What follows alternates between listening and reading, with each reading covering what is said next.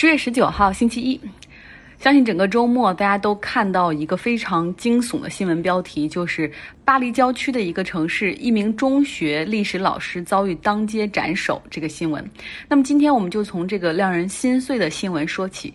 在整个法国周末都沉浸在一种悲痛之中，很多人走向街头参与集会，支持被残忍杀死的历史老师 Samuel Paty。像在巴黎的共和广场上，很多人带着自己的那种纸板，哈，上面写着“我是老师，我们是法国”。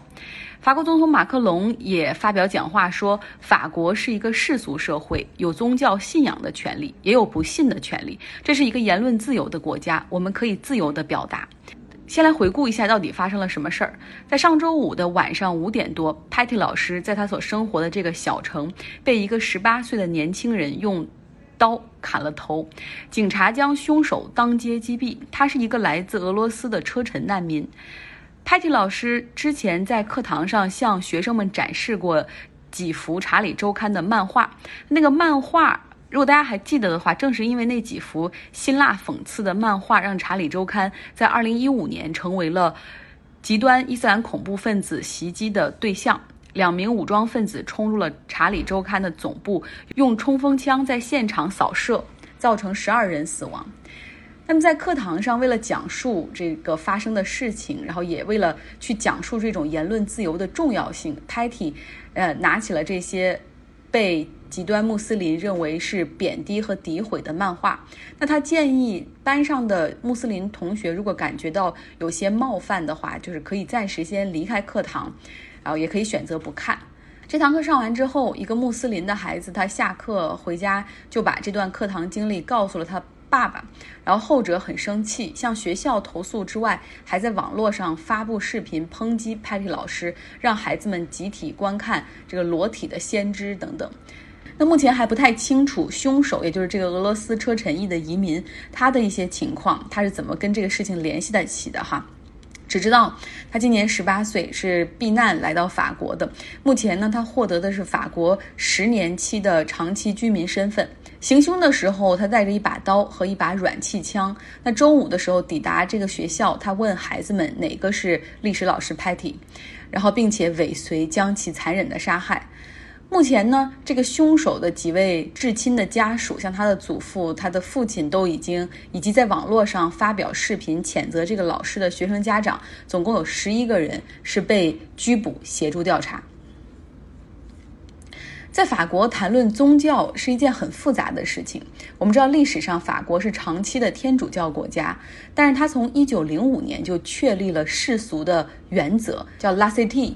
他们的原则就是。法国不会抬高任何一个宗教，也不会贬低任何一个宗教。当然，前提是任何宗教也不应该高于法律和人的权利。国家和宗教是完全分离的状态。公立教育中不会有宗教，政府机构的办公室中也不会有宗教的标志和符号。公共区域内，像机场、火车站等等这些地方，也不会有宗教的这些标志。那么这一点其实和美国就很不同。美国的政府高层、公务员、总统都可以公开表达他们对宗教的看法和热爱。那么这一点法国是不允许的。那法国的这个 La Cité 它实际上是一个很成功的一个法律体系，甚至当时在。一战结束之后，这奥斯曼土耳其瓦解，哈，现代土耳其的国父凯末尔，他对土耳其进行这种改革，要搞搞这种世俗化，参考的就是法国的这个世俗化的规则，哈，La Cité。那么正是因为法国有这样的世俗社会法律和传统，他们呢就是在欧洲的很多国家中会表现的比较的激进，比如说他们禁止穆斯林在公共场所遮面，或者在公立学校中不允许穆斯林的学生戴头巾。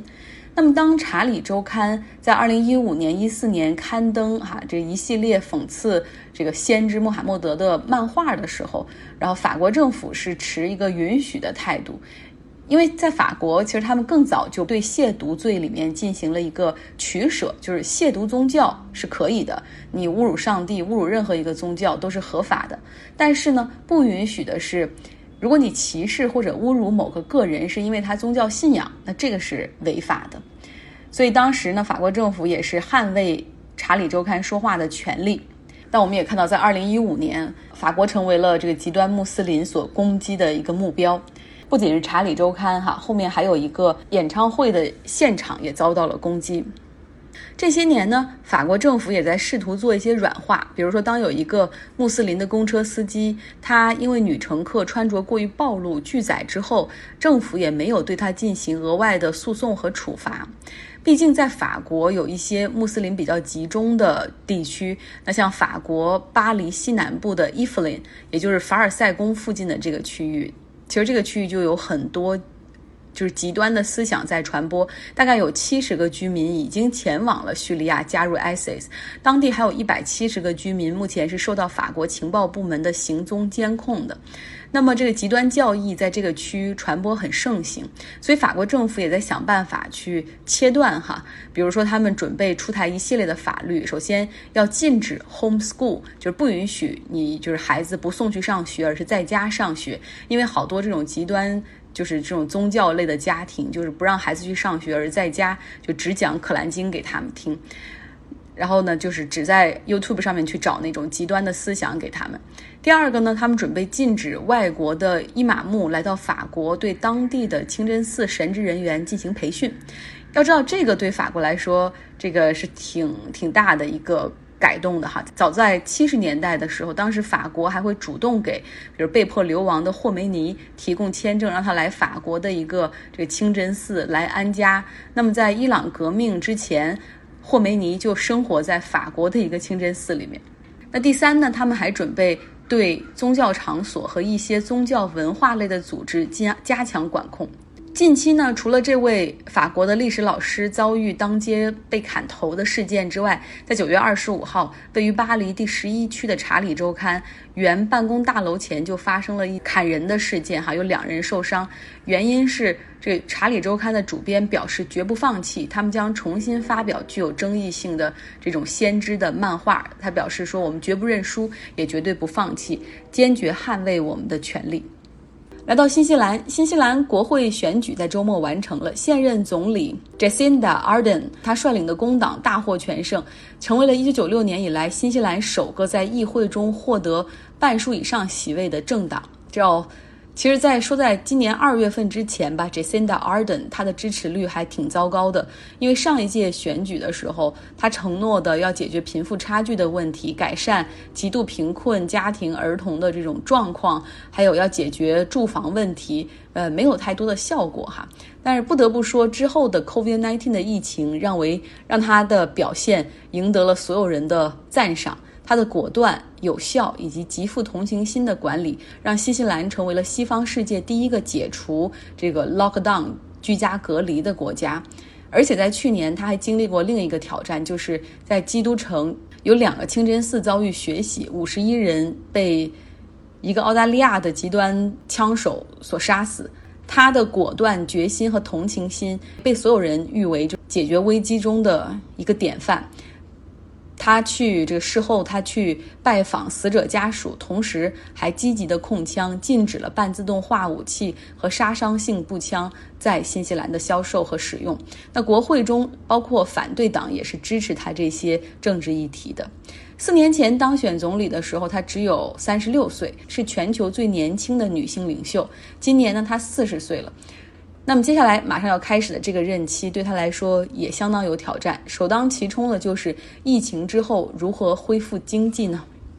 接下来来到韩国哈，说一个旧话题吧，就是中秋节。韩国人和我们一样都过中秋节，而且这是他们一年中最重要的节日。来听听我的一个学妹啊，月言，她在韩国首尔留学，来听听她的讲述。大家好。我是正在韩国留学的月言，今天想跟大家聊一聊韩国的中秋节。没错，在农历八月十五这一天，韩国也和咱们国内一样过中秋节。准确的来说呢，是秋夕节。在韩国，秋夕节是比春节更加重要的节日，会放上三天的假期，也就是他们法定最长的小长假。团聚和感恩是韩国秋夕节的两大主题，在韩国的英文日历上。甚至将秋夕节标注成了韩国感恩节，虽然是在同一天，但是习俗却和咱们国内大部分地区都不一样。扫墓和祭祖是韩国秋夕节最重要的风俗之一。在传统秋夕节的早晨，全家人会换上韩服，先在家进行祭拜祖先的仪式，分享祭祀食物，然后去到祖先坟前除草扫墓。到了晚上，全家人围坐在一起进行各种游戏。到今天，虽然简化了很多复杂的环节，但是仍然保留着团聚和扫墓的习俗。刚到韩国第一年的中秋，本来还想跟小伙伴们去饭店打打牙祭，被路上店铺都关着门的景象着实吓了一跳。原来饭店老板们也都回家团圆了。那么再来说说吃的吧。松饼是韩国中秋节的传统食物，用大米粉做成的外皮，里边裹上红豆、板栗等等内馅儿。悄悄说一声，啊，个人还是觉得咱们国内的月饼好吃，蛋黄馅儿、流心馅儿，想想就流口水。另外，秋夕节前好一阵，走亲访友时送的礼盒就会在韩国各大商场登场了。其中最为贵重的是高档韩牛礼盒，价值可达五千多人民币，曾经一度是秋夕节期间的销售王。最近几年，随着韩国年轻人养生意识的崛起，营养品礼盒成了最受欢迎的节日礼物。那么今天的介绍就到这里结束啦，拜拜！感谢月言给我们带来在韩国第一手的这种感受哈，呃，也希望有更多的声音会出现在我们的节目中。结尾给大家分享一个动物——鸵鸟。我周末的时候去加州中部内陆的一个地区，然后那个地方炎热干燥，有一个容纳了上百只鸵鸟的鸵鸟乐园，然后门票大概五块钱，花一美元就可以买一盘食物，可以去喂它们。然后非常近距离的观察了一下这种沙漠草原热带生活的动物，它们真的很高，大概超过两米吧。虽然有翅膀，但不会飞，跑得很快。虽然不会飞，但是它们仍被叫做鸟类。翅膀呢是奔跑的时候或者走路的时候用来保持平衡的。这个翅膀退化了，我想大概因为它的身子太胖，也飞不起来了。因为它们大概会在一百五十公斤的体重左右。我当时隔着栅栏喂食，就觉得它们哇强有力，要不是双手攥住这个铁盘儿，很可能就被它们咬走。鸵鸟也是非常喜欢 bite，就是非常喜欢咬的一个一个动物。近距离观察之后，我发现它的脚趾只有两个指头，然后。其实它原来有四个，后来也是退化，慢慢退化成了两个。其中那个大指头非常的大，看起来就像恐龙的脚趾。可它的脖子有很好的这种伸缩性，两只大眼睛上面有那种非常浓密的黑黑的睫毛，然后就看到食物就会把头一下子伸起来，然后隔着栅栏伸出来，然后张开它的嘴，嘴又看起来很像鸭子啊。它的视力据说非常的好，因为它的眼球大概有六十克那么重，是陆地上眼球最重的动物，能够看到三到五公里的地方，所以它远远的就能够发现天敌。就是哪怕一群鸵鸟，大家在低头吃东西，但是他们总会安排一个鸵鸟，就是四处去观察，然后保持警惕。当他们发现天敌，通常是狮子或者猎豹，然后他们就会开始飞速的奔跑。大概速度可以达到每小时六十五到七十公里，他们的耐力也很好，一跑可能跑二三十分钟也都是没问题的。因为速度太快，耐力又好，所以他们的这些天敌还没等吃到他们的时候，就心就精疲力尽了。所以他们在整个非洲沙漠草原上的繁殖也比较好。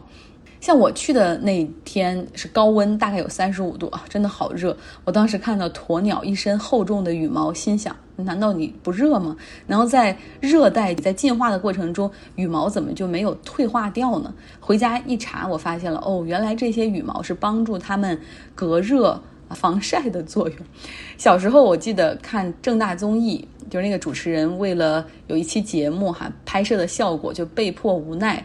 然后要体验骑鸵鸟，当时哭得稀里哗啦，我真的无比理解。就站在鸵鸟面前，我才知道，就是你让我喂它都是一件很恐怖的事情，让我骑到它身上，哦，never。好了，今天的节目就是这样，希望大家有一个非常愉快的一周的开始。